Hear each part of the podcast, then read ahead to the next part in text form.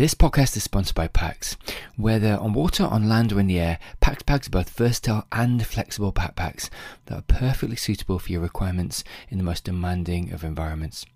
PAX bags are highly regarded due to their exceptional performance in pre-hospital and in critical care environments.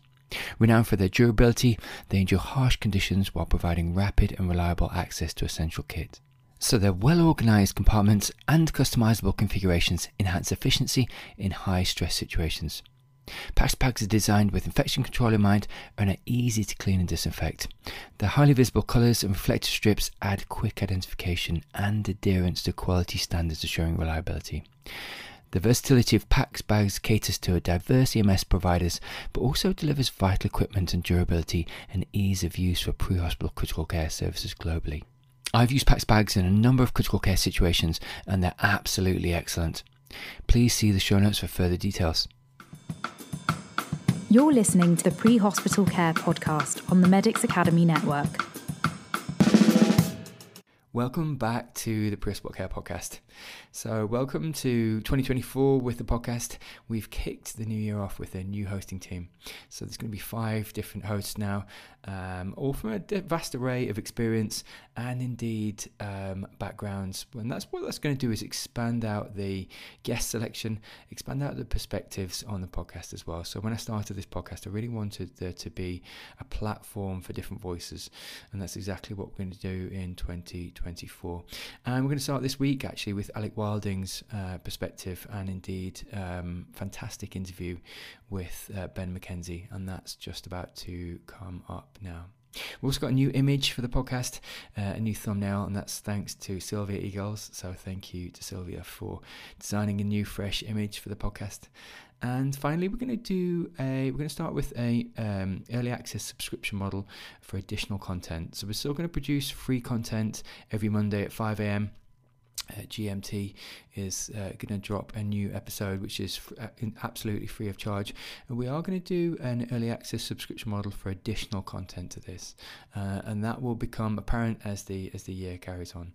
But what we still want to do is bring you subjects and indeed guests which are subject matter experts in their field of practice, and just informative content content which is really engaging and indeed that you learn from as well.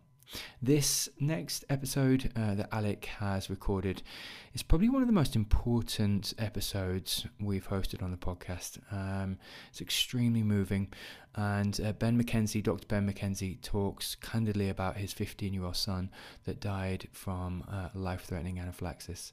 It's a powerful episode. Um, you will learn a lot from the episode, and it's a really important conversation. It's important to have these types of conversations on the podcast.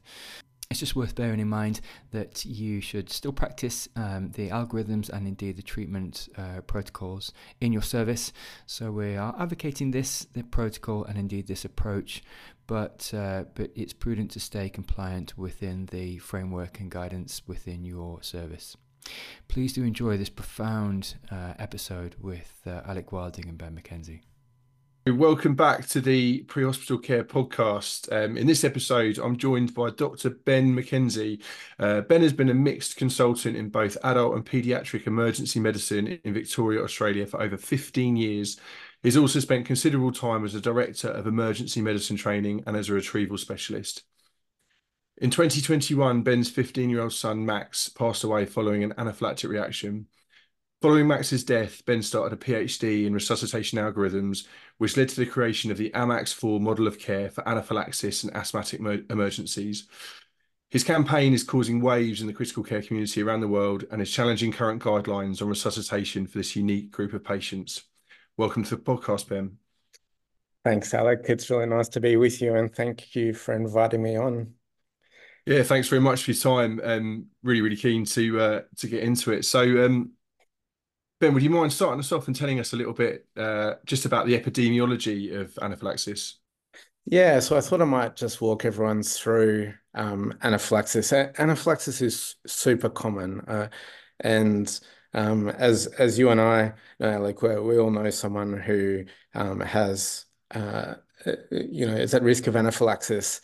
Uh, in In Australia and the U K, it's one kid in every classroom. So if we're looking at the paediatric uh, incidence uh, or prevalence, and that that that's what it is. So it, it's never very far from our own personal worlds, and um, and that trans that uh, high number translates to our work, right? In in in emergency care, it, it's common.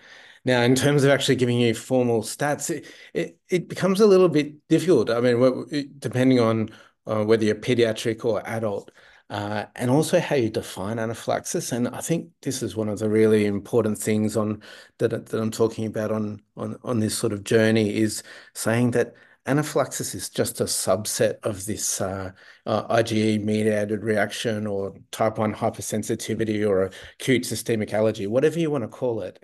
Um, anaphylaxis is just the severe part, which really involves airway, breathing, circulation. And we even get a bit muddled because we say, oh, if it's prolonged gastrointestinal symptoms, we call that anaphylaxis too, according to the World Allergy Organization. So uh, what I try to do is say, everyone, don't stress too much about uh, the definition of anaphylaxis. If someone's been exposed to something and they've got acute onset of Uh, allergy symptoms, whether that be, uh, you know, diffuse skin redness or uh, oropharyngeal uh, symptoms of itch and and and feeling like your throat's closing over, or or to to the you know airway, breathing, circulation type symptoms that we all worry about. It's it's a spectrum from from itch to death, and uh, and that's really important. And um, and so not, not all allergens are created equal. So if you eat a, a tiny, if you're allergic to cashews and you eat a tiny bit of cashew and you just get really itchy and your mouth gets really itchy out of that, that's you're, you're at risk of dying from anaphylaxis next time you have it. And we know that people who die from anaphylaxis, almost all of them have had a previous reaction. Um, and most of them know that they're allergic. So often, um, yeah, It, it, it, I think when we're talking about uh, anaphylaxis in a general concept, that's the most important thing. It's a spectrum. Anaphylaxis is like the severe end, um, but we need to appreciate that even the small reactions are important to recognise, because then those people need follow-up and they're risk managed. I don't know, that's a that's a roundabout answer, but I hope I think that's an important concept. No, definitely. And you talk about this spectrum, Ben. It's um, it's much more than just a description, isn't it? I, I know from your lecture um, series, there was a Delphi study in America. Is that right? Where they formally categorised this spectrum. Um, so it's much more than a, a description. Is that right? From from what we might typically think of as mild to life-threatening anaphylaxis. Is that correct? Yeah, it's totally a spectrum. And what we're actually trying to do, so in one of my uh, registry projects that I'm working on in my PhD, we've actually developed uh, a, a matrix where you tick the box according to airway symptoms, breathing symptoms, circulation system, gastrointestinal, uh, skin, et cetera. And you just tick the box of severity. And we've, uh, because there's so many grading systems, but what you actually want to do is capture the reaction. Um, and if that's pure asthma, bronchospasm symptoms, then that's really important to know, because uh, we want to be able to study that and understand how much uh, impact that is. So it's really about describing the symptoms. And uh, um, yeah, because then if you just say it's anaphylaxis, then you lo lose this whole amount of meaningful uh, description uh, when you hand over to, to the hospital, or you hand over to your colleagues or whatever, or, or you want to research and study it. And um, I know anecdotally these uh, these life-threatening presentations, they're they're typically quite rare, aren't they? Um, that's that's anecdotally, but I know from the data as well. Is that is that true? But um, mm-hmm. generally, cases of food allergies are on the rise, certainly in the U K. Um, does this mirror the picture in Australia? And and what's the latest thought behind the rise in cases? Um, in most industrialised countries, the incidence, oh, the, it, it's becoming more common. Uh, We don't really know why that is. In Australia, there, in allergy circles, there, a decade ago, there was a push to not introduce allergens early in childhood, and now there's a push to introduce allergens much earlier in, in infancy to see if that is actually part of the problem, or you know this hygiene hypothesis that we live too cleanly. And um, it's the, the reality is we just don't understand. And now that we're in Australia, we're introducing things, uh, allergens more early. It's just shifted the first anaphylaxis or allergy presentations to a much younger age group. It, will that translate to less allergies as they get older? We don't know. So we're still in the process of sorting that out. But Um, in, in terms of, it, it is worth pointing out that deaths from anaphylaxis uh, are rare, and um, and there's a few reasons behind that.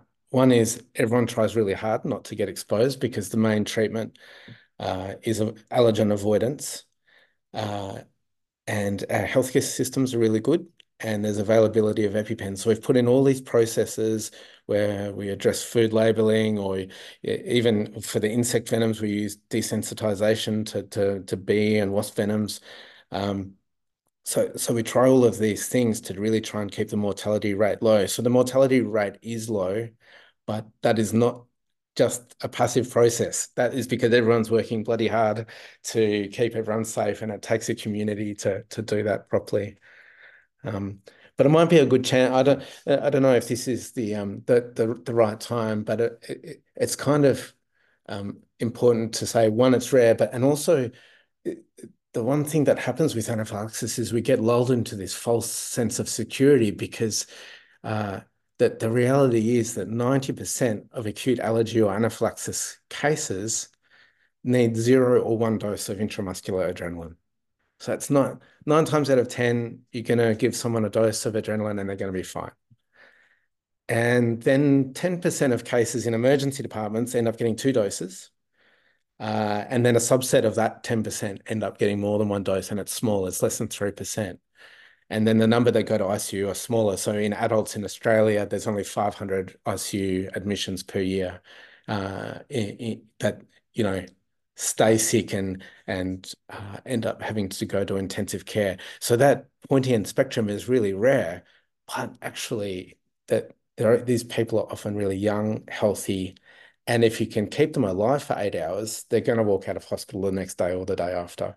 And that's what the data in Australia shows, is that in I C U admissions, they don't stay in I C U for very long, almost all of them, because if you've intervened appropriately and given the brain oxygen and blood pressure, then th those people get better. The anaphylaxis curve only goes for four hours or, uh, and sometimes a little bit longer, but it's short-lived. And if you can keep them alive during that time, then they're fine and they're back to normal and they're out the door the next day or the day after. So I C U admission is, is very short, usually less than forty-eight hours. Um, so it, it's worth noting that the sick cohort are rare, but if you do a good job, they're totally, you know, it's reversible. Like, these are people who'll be back to normal if you if you can manage to keep them alive for that short period of time. And I think that's such a such a key point, is that that you know early recognition, early management, early treatment. And I think you know we'll get onto the algorithm in a bit. And I think that's that's easily one of the standout. And this is for the the very sickest end of the spectrum. But even then, at that point, with Um, really good aggressive management, as exactly as you said, you know, beautifully illustrated there. This this is um, something that could be really easily reversed. Um, there's there's been some high profile deaths due to anaphylaxis in the U K recently. Um, why do you think that healthcare practitioners often under triage these initial anaphylactic presentations, um, and how fast can these mild presentations become life-threatening? Um, and also, I know from your lecture series, you talked a little bit about hypoxic brain injuries being silent, um, and we need to be looking for the cues. So again, another question would be, what what are the cues, all kind of blended into one? Yeah, so I think, um, uh, so it, in terms of uh, the severe end of anaphylaxis, I, I think what the, the cue needs to be, uh, so, so I think just before we started the podcast, Alec, we were talking about the difference between asthma and anaphylaxis, and um, it, it it's probably important to, a, a couple of things here. One, one is that anaphylaxis in food allergy is almost always a respiratory death. Um, that the, the, the The best and most robust data actually comes from the U K, from a chap called Richard Humphrey, who published twenty-four years ago now. He published uh, the, the mechanism of cardiorespiratory arrest in uh, the U K fatal anaphylaxis registry. And he, he basically got a picture of what happened to these people. And all of the food allergy people died from either airway edema or bronchospasm. Um, Now, in terms of your question about how quickly that occurred, um, it, it's always within the hour, almost always. Um, but it, it, it's, it, you know, symptom onset is that, uh, you know, rapid, but fifteen to thirty minutes, th things can come unstuck. You, you can be ar um, arrested from a food allergy uh, during that time. In terms of stings, if you're going to arrest uh, from a wasp or a bee sting, then that's often much quicker. Uh, so that's sort of zero to fifteen minutes. Um, and the same with intravenous uh, uh, drugs in anesthesia. That's, that, you know, that's usually a couple of minutes before you get onset of severe symptoms, and, you know, up to fifteen minutes um, before uh, arrest. So, but, you, you know, it, it's kind of, how quickly do these things? If you're a paramedic and you're going to a bee or wasp anaphylaxis, if you get there and the patient's still alive, you're probably going to keep them alive because they haven't collapsed and lost their output and become acidotic. And um, so they're either going to live or die kind of thing. Their blood pressure is sixty, you're going to give them an adrenaline, it's going to work out. Uh, whereas if you, but with the, the The, the asthma ones, the food ones who have got this airway edema, that, that they've usually got time to call for help and know what's going on. And um, you, paramedics might often arrive as the wheels are falling off um, because you've got time. So the insect ones are probably going to die before you get there, but these food ones are going to die on you almost uh, if they're, if they're going to die and, and be in that category. So uh, it, how quickly can that happen in front of your eyes? fifteen minutes. And, you know, and that's what happened to Max, and we can talk about that. Um, so that's how quickly it happens. And why do we underestimate it? Well, it's because we're so used to it getting better with minimal treatment. Um, and the severe cases are rare, but there'll be someone listening to this podcast who it'll happen to, and they've got the opportunity to save someone's life. And uh, so, you know, that's what we do. We always prepare for the rare situations, uh, um, you know, especially these people are often young and uh, got their whole lives to lead. Thanks, Ben. And um, I know you, you, you touched on it there, and I think it's probably be um, a really good time to um, to tell, to share Max's story. And um, I just want to say that um, I can't I can't begin to imagine what it's like to to lose a child. I think it must take an incredible amount of courage to do what you're doing, to, you know, regularly share your story and tell everyone um, about what happened. But um, it's incredibly compelling for, for healthcare practitioners such as myself to to hear the other side, and, and a, a reason to remember why we all do what we do, and um, to reflect so that we can be better. Um, but would you mind um, sharing what happened to Max? Yeah, I can. And it it, it is really hard. And um, my heart goes out to anybody who's lost a child. It's, um, it, it's a special type of pain. Um, so what happened to Max is, um, so, so, so Max was a healthy fifteen year old kid. He was awesome. He totally loved life. He was getting involved in everything at school. He was doing competitive sort of flat water kayaking. He loved it. He had a great group of friends, and, uh, he, he died from anaphylaxis, and his fifteen year old friends had to lower his coffin into the ground. And that is something, and, you know, we're, that is really hard for, for those boys, but they're incredibly brave. Um, so Max was at his grandma's house, and he ate some, uh, you know, apple crumble, which had some ground walnuts in it. And he ate it because it, it was from some catering that his grandma's business had cancelled or had brought home.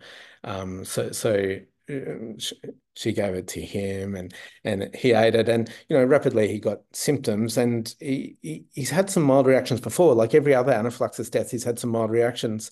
So he, but his asthma, his manifestation was just asthma, as well as some itchy eyes, and he had some tummy tightness. But for all intents and purposes, for the paramedics who arrived, he just had asthma. And when they, there was a, a paramedic crew that was an instructor and, and a, a graduate paramedic who was in their first week of work. And they attended Max, and they said, "Max, it looks like you've got asthma," because he had that prolonged expiratory phase. We've all seen it before. And he said, no, no, this is too quick. Uh, uh, the, the, this is uh, anaphylaxis. And he wasn't sure whether it was the apple crumble because it didn't have labels on it. It's, but then what happened was, so he told everybody the diagnosis, uh, and he wasn't unwell. In fact, his first oxygen saturations were ninety-seven percent. But then over the next half an hour, in the care of paramedics at, at his grandma's house, he became progressively and linearly hypoxic. So shortly after, his sats were ninety-seven, then they were ninety-three, then they were eighty-eight, then he was needing oxygen, and they stayed eighty-eight, and then they went to eighty-three. And um, there's, in Australia, in Victoria, we have this system where uh, paramedics can call for the intensive care paramedic to come and do some backup, but you can't intubate as an intensive care paramedic unless there's two intensive care paramedics, but they drive in solo vehicles.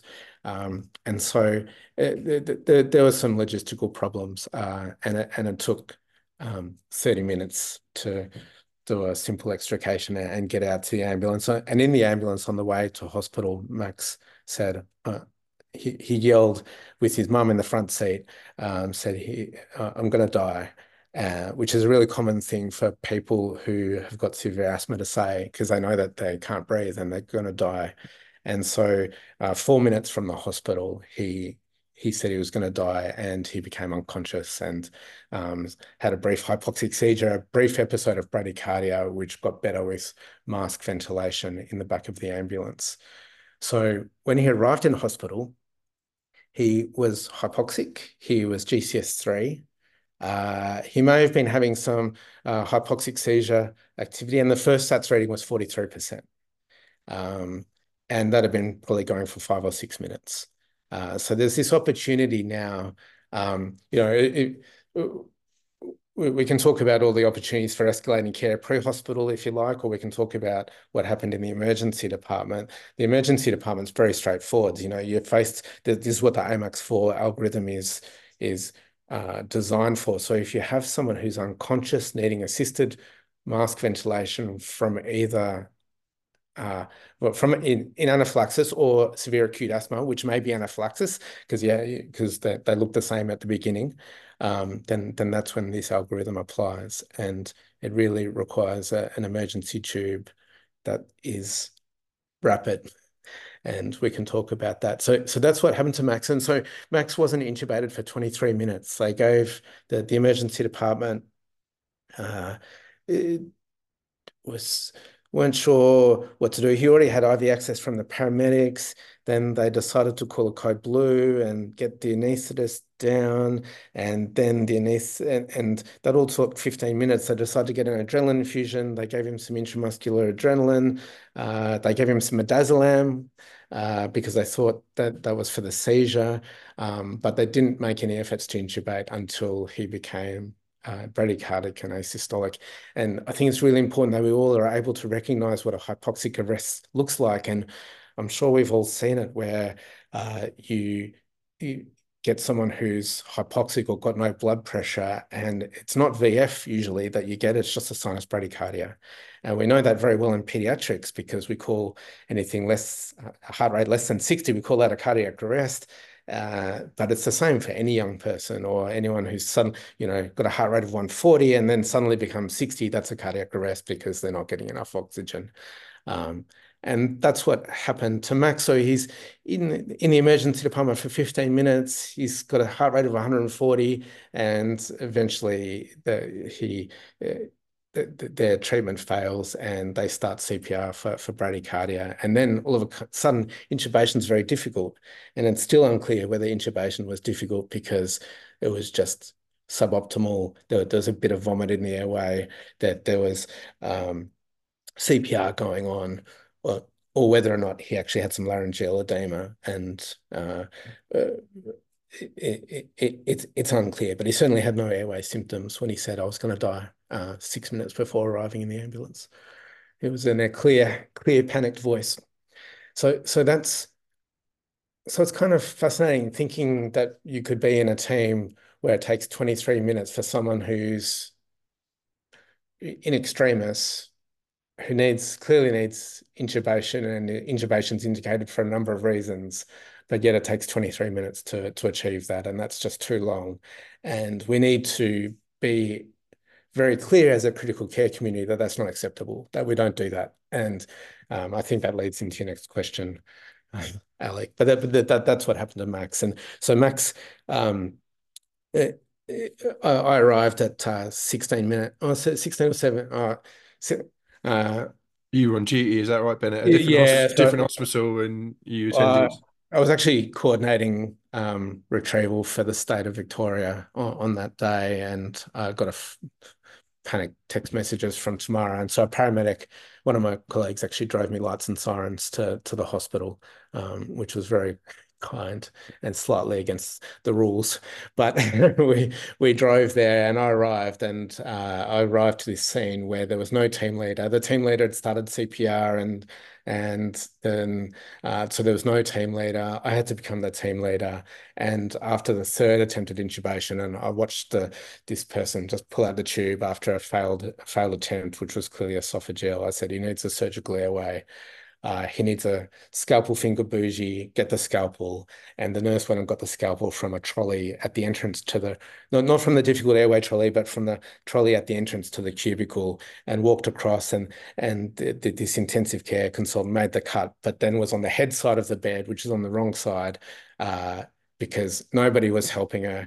And so I actually had to walk around um, next to Max's neck and put the thing, my finger in in his neck, and put the bougie in um, for, for for the training team. And you know, I still have flashbacks uh, about that to this day. And it's just not a father's job to direct an emergency airway and to to to complete it when it's uh, not being done in the in the best fashion. So um, I guess that's what happened to Max. He he he lived for thirteen days, and actually he he.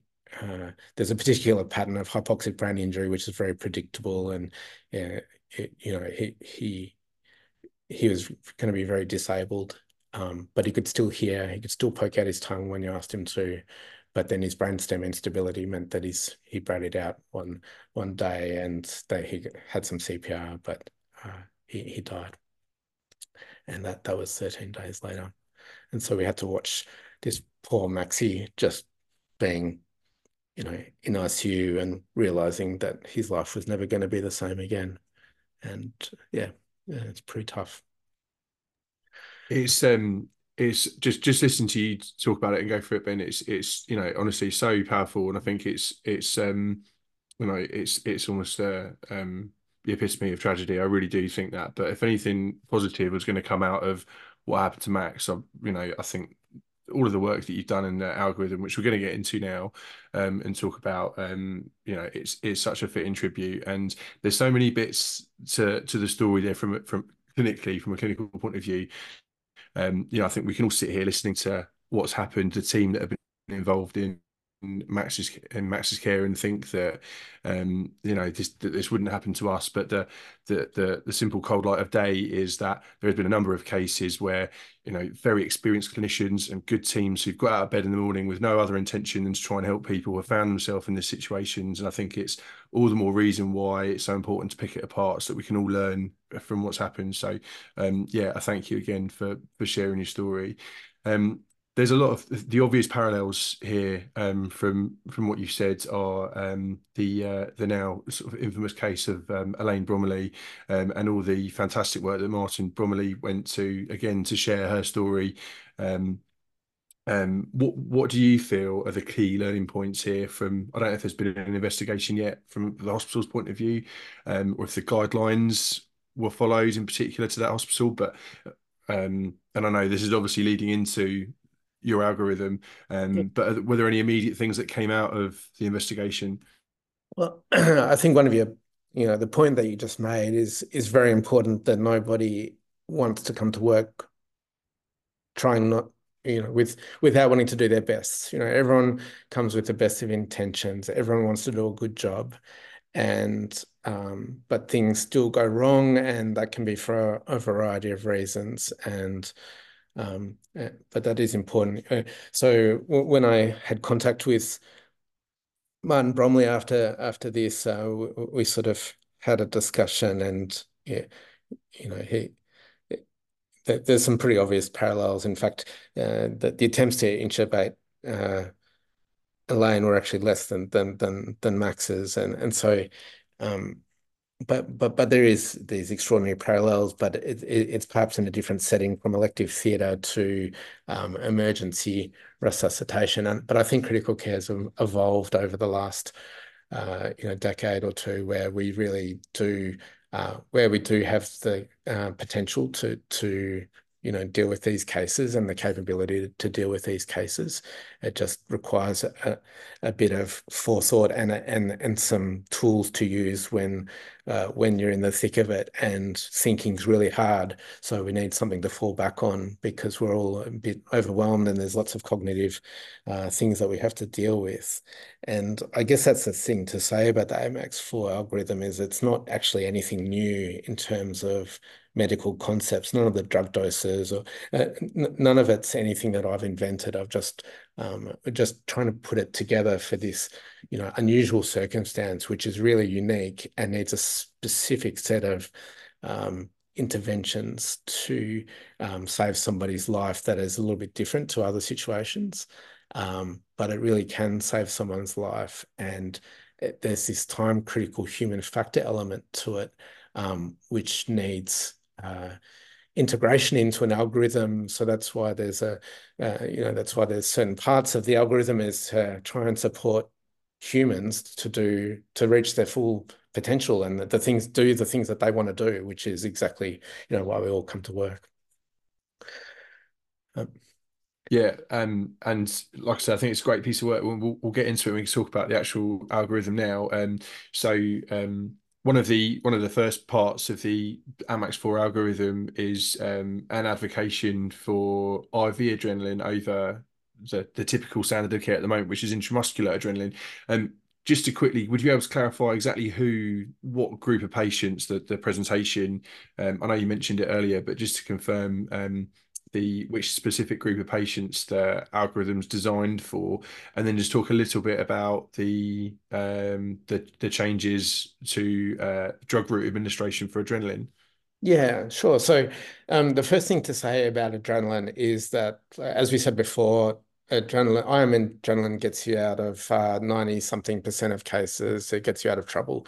Um, but the important thing to know about intramuscular adrenaline, and these are based on studies that are, you know, with high pressure or adrenaline or uh, auto injectors who in well patients, is that it takes five to eight minutes to get peak adrenaline concentration. So it's not an instant thing.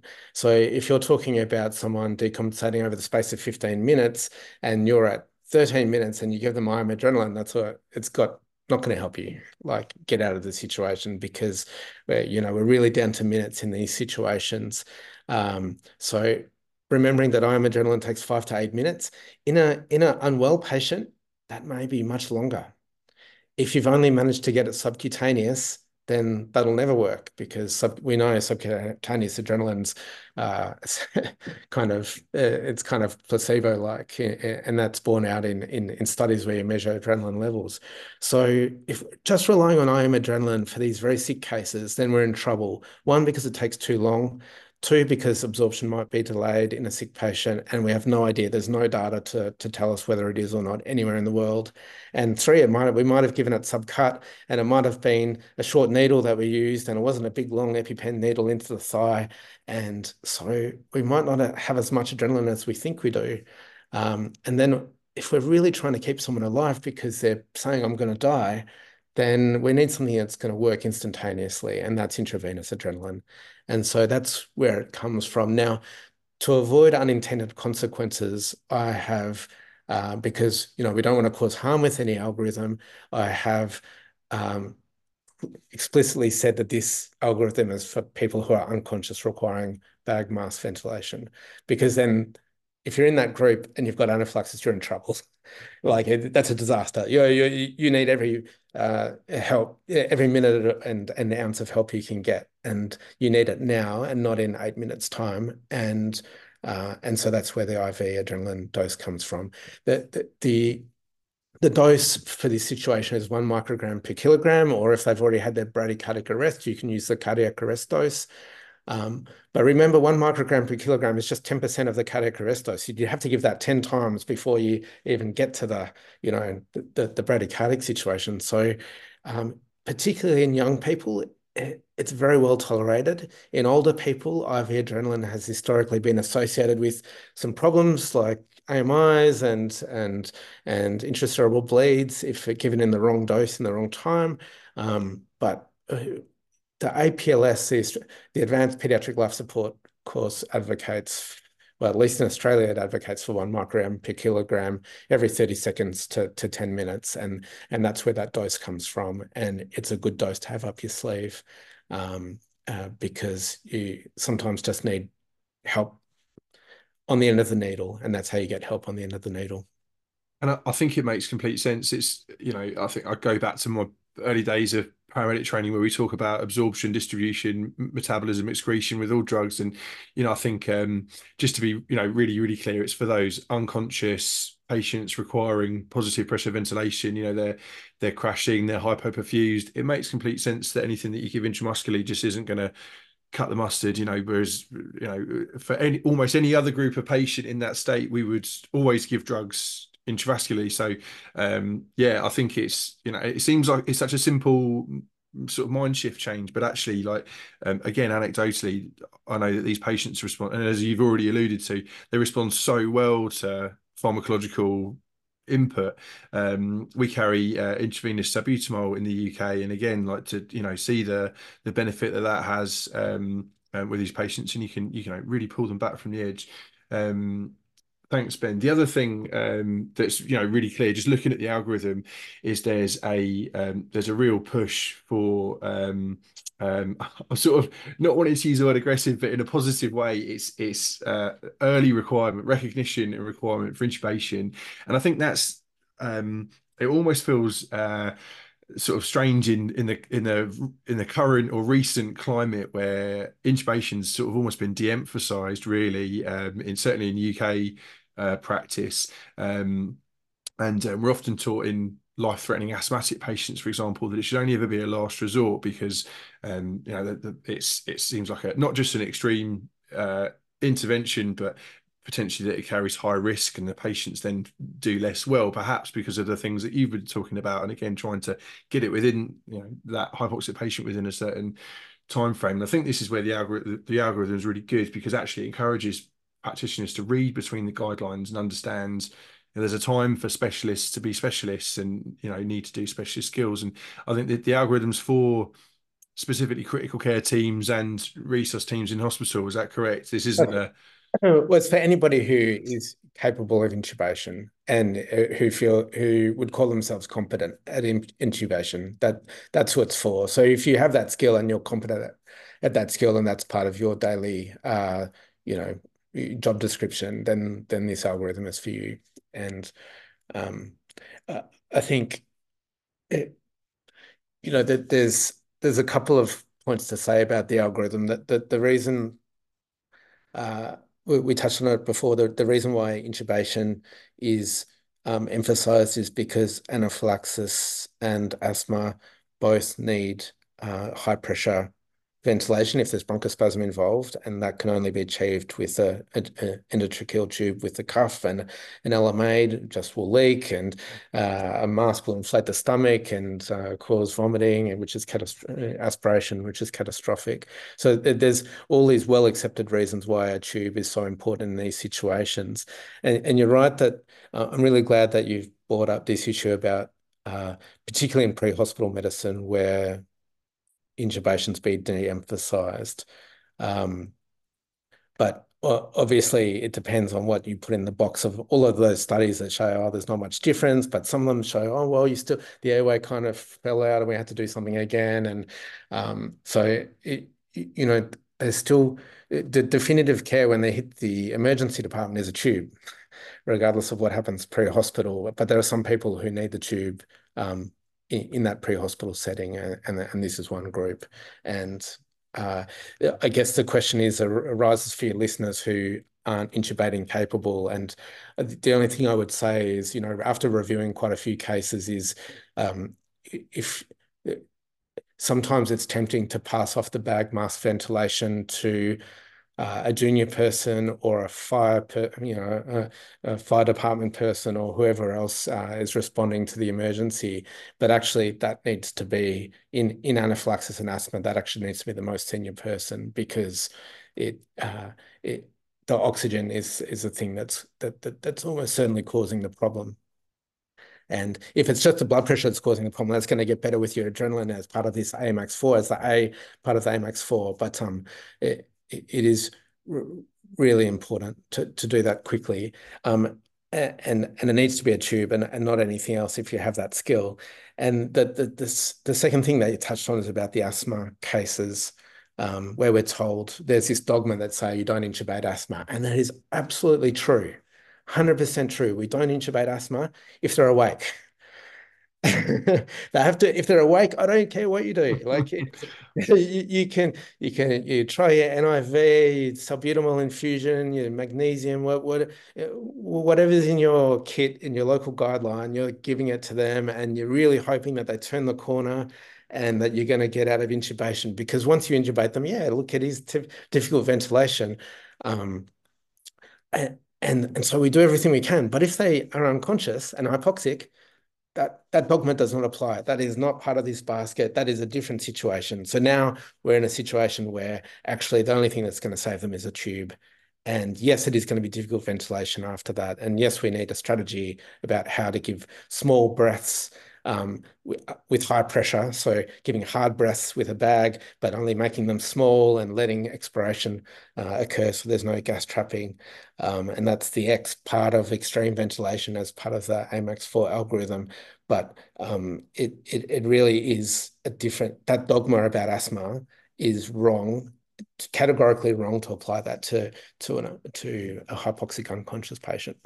Um, and so we just need to distinguish that as a as a critical care community. And I think that's so that's again, like like you sort of said, it's not um you're almost not reinventing the wheel here with the algorithm, but actually it's it's putting a clear emphasis on you know this this very specific subset group of patients, um and you know and emphasizing the the absolutely correct and immediate interventions that are required. Um and I'll, I'll share the, the algorithm will go on the podcast and the webpage, and I'd encourage everyone listening to have a look at it, and um and go on the A M A X four website as well.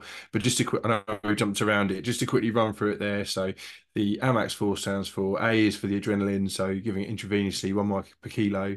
Uh, the M is for muscle relaxant.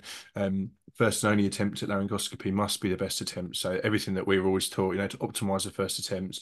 Um, A is for the airway. And this is the next bit that I was really keen to talk about again, because I think perhaps for some some people maybe reading it or looking at it um, you know, outside of the critical care world perhaps might feel that this is um quite extreme, but there's a real push here and an advocation for, if uh, you know there's an inability to intubate first attempt, um really is to be moving on to front of neck. And the thing that I really like about the algorithm is it puts in this this hard stop of four minutes, um which is the last part of the algorithm. I've not done a great job here. There's we'll go through the X's in between as well. Um, but the hard stop and the focus on um, getting this airway and actually um, moving to front of neck. Can you talk a little bit about that, Ben?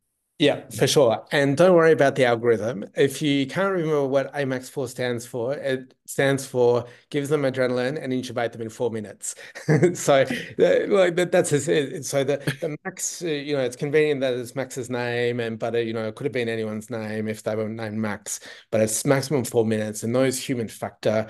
Uh, th th those are two human factor things. So the muscle relaxant is to get you to commit and say, look, I'm giving the muscle relaxant, we're doing this. And the four is to say, yeah, and I'm going to do it in four minutes. So that's the start and the end, is really to get people to commit. So that's the human factor element.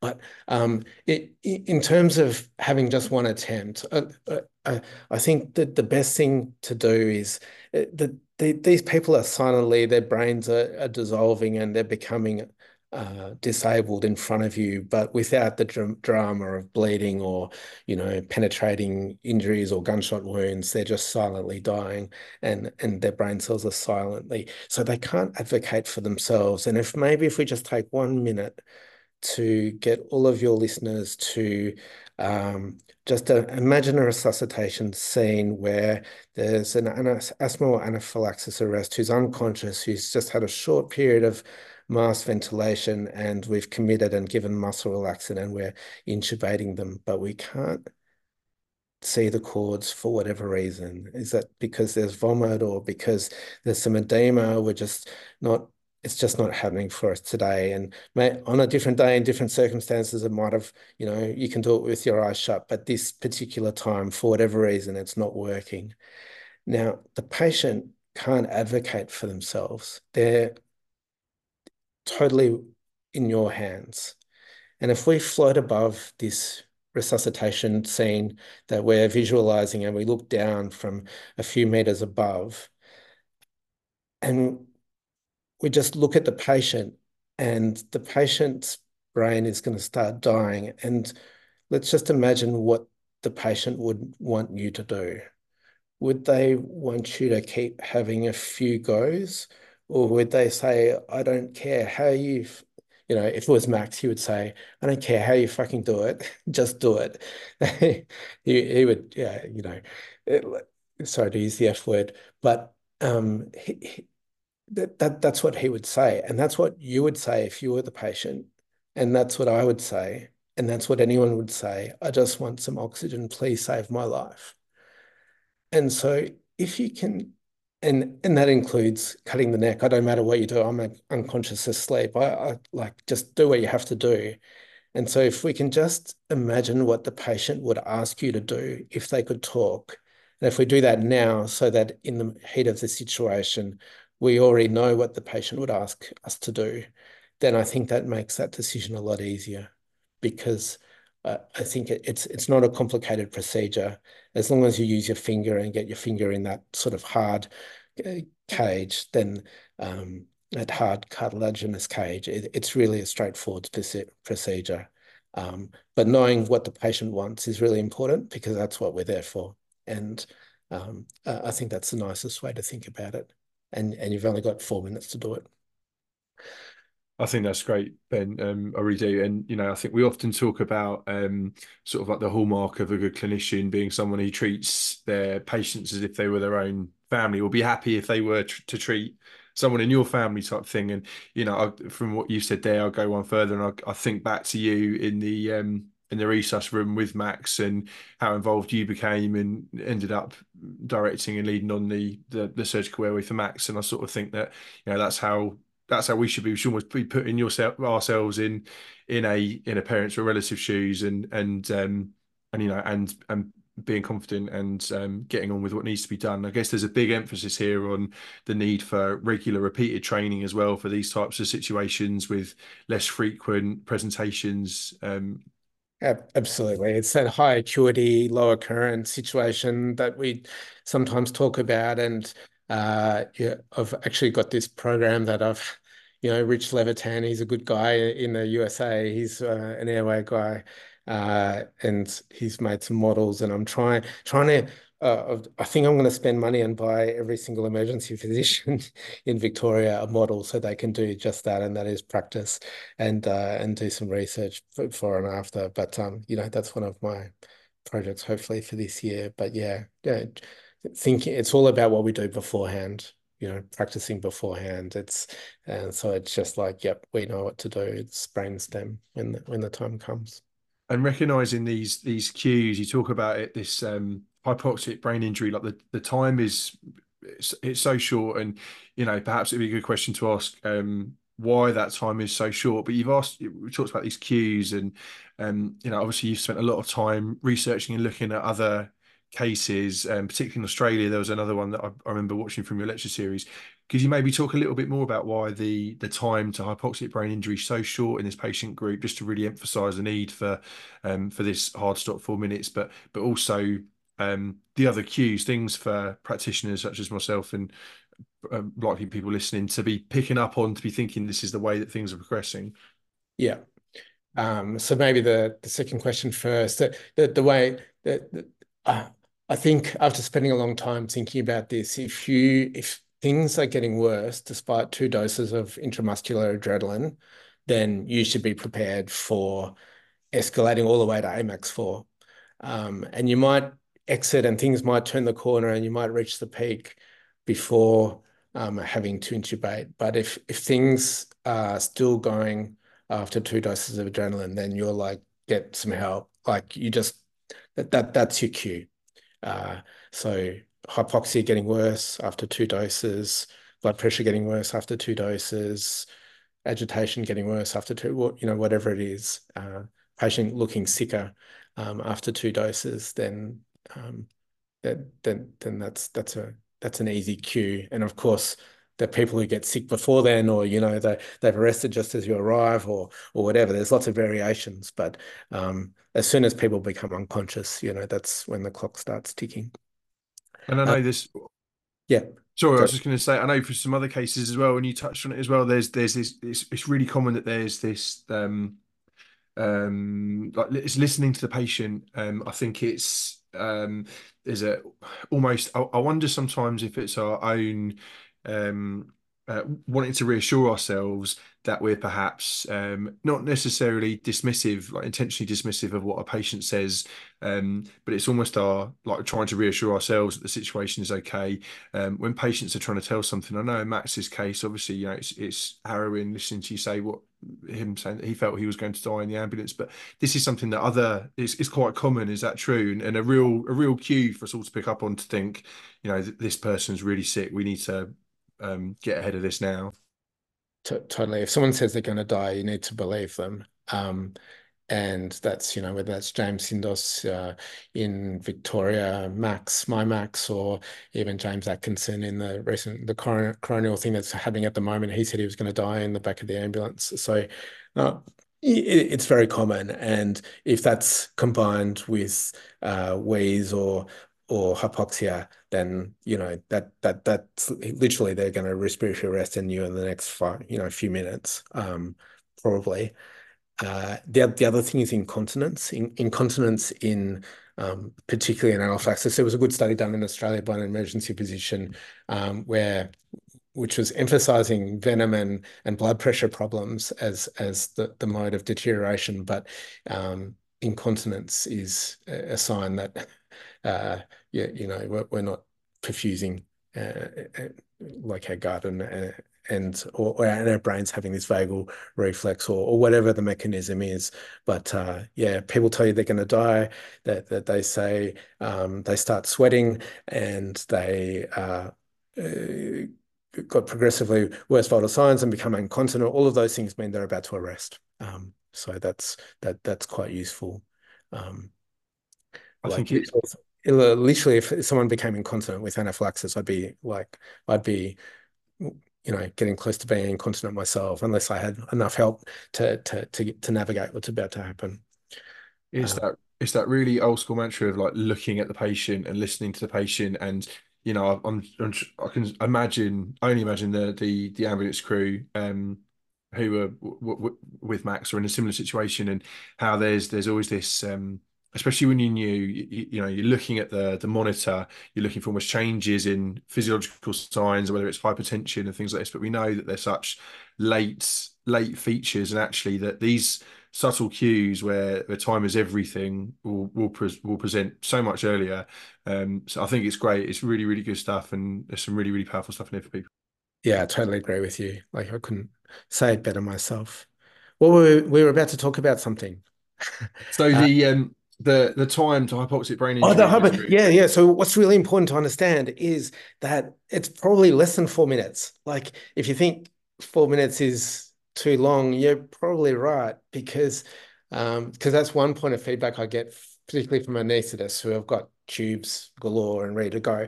Um, but it's it's the fact that the, the reason you're unconscious almost certainly uh, is because you've got no oxygen, and so you've already deoxygenated your whole body.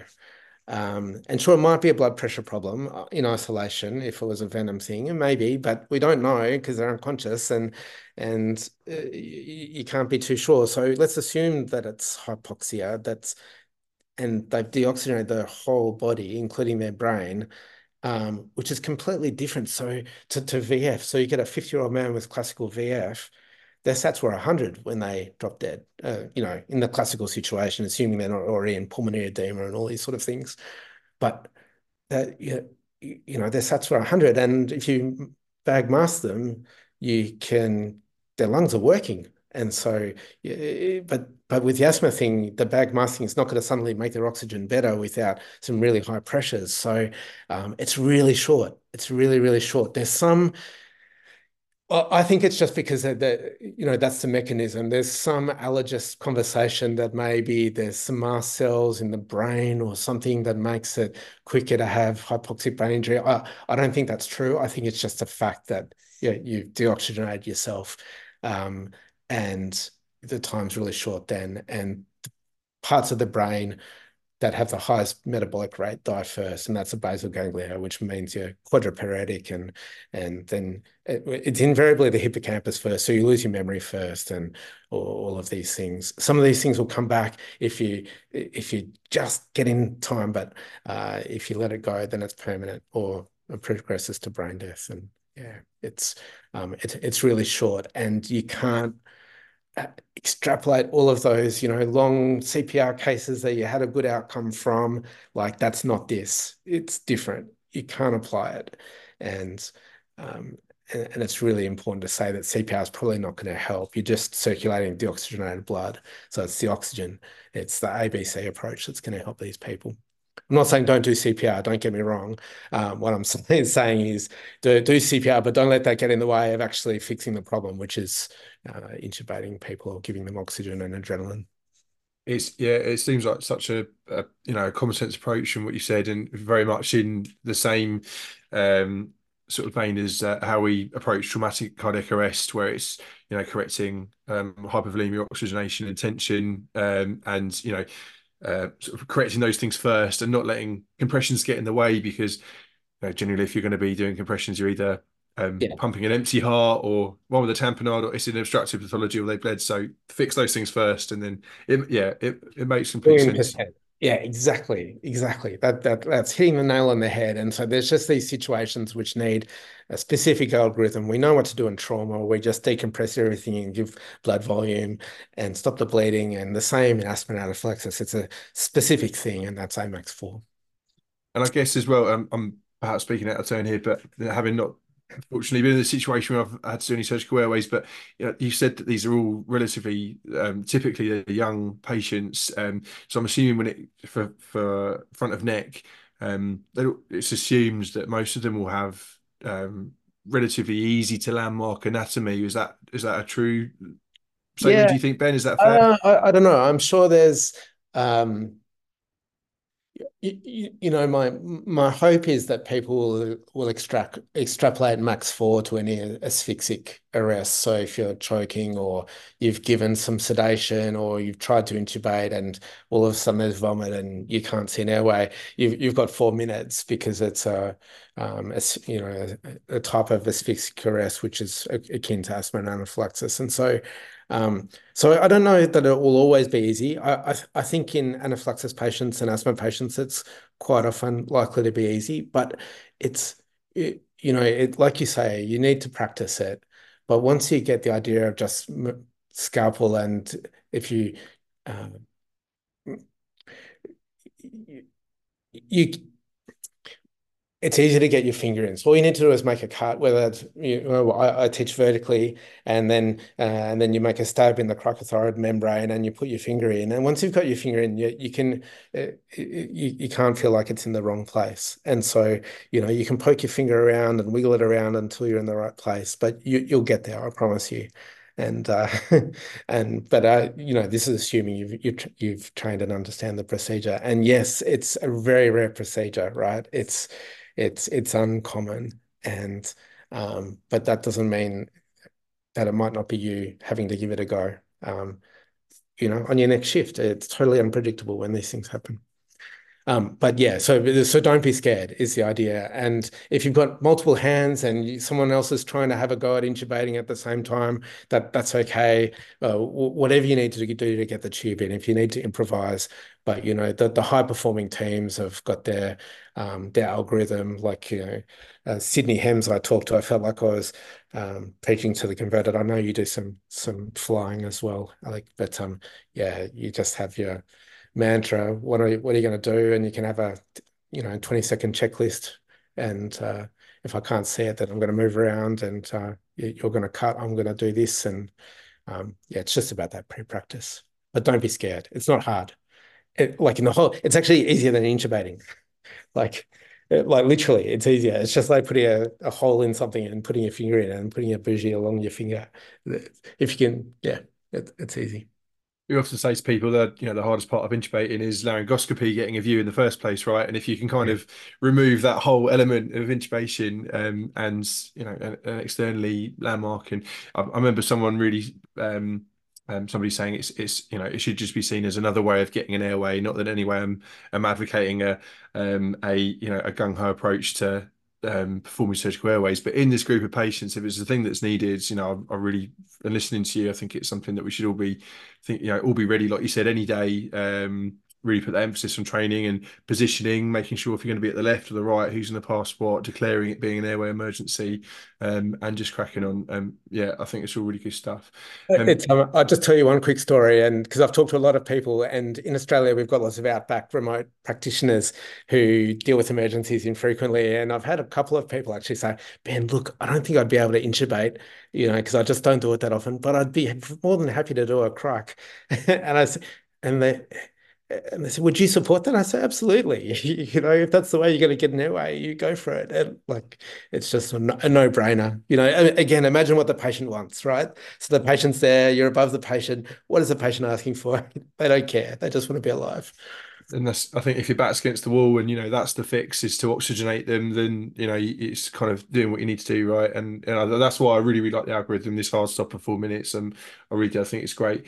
Um, just as we come into land, Ben, um, Uh, finally, I'm just really, really keen to know what the feedback has generally been so far um, with the A max four guidelines, and whether or not there's been any positive outcome stories from practitioners that have used it. I know it's still relatively in its infancy, but um, like I said, I know that um, just through social media and lots of um, um, free access uh, med education, um, it's been something that's been uh, publicised and talked about a lot. Um, have you got any cases of when this has been used or feedback from people?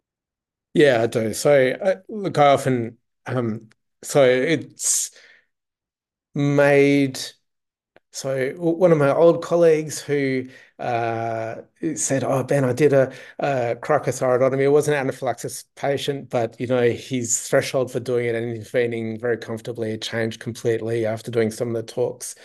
Um, well, the, the first thing to say is that not one person has said, actually, what what you're saying is wrong. It's because it's all accepted stuff. It's just putting it together.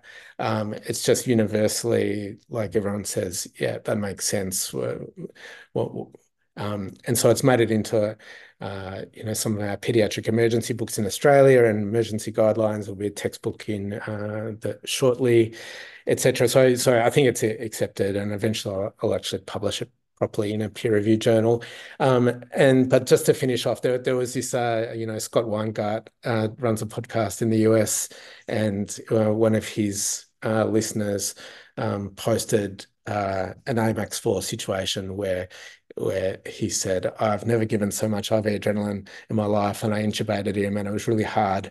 And um, and the dad was standing next to me, but um, the kid walked out of hospital. He was a sixteen-year-old boy, just like Max, and he walked out of hospital a couple of days later. So, um, you know, that's, and, and he said, uh, I wouldn't have done that if I hadn't have listened to the podcast. And so that kind of was mission accomplished for me.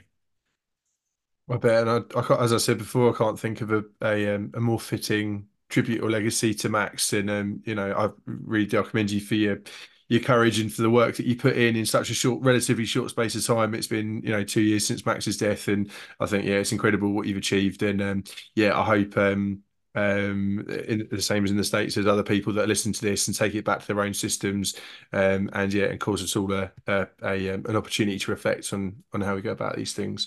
Um, to, you know, really come, overcome this um, decision and team inertia that can happen in, in these situations. But um, Ben, it's been brilliant to have you on. Thank you so much for your time and sharing your story. Um, I really appreciate it. And um, yeah. No, thank you, Alec, and to all of your listeners and subscribers. Look, I hope everything goes well. And yeah, you know, I'm right behind you. Like, you know, I know you guys want to do a good job, and yeah, you do the most important job in the world. So never forget that. Thank you very much. Take care, Alec. You're listening to the Pre-Hospital Care Podcast on the Medics Academy Network.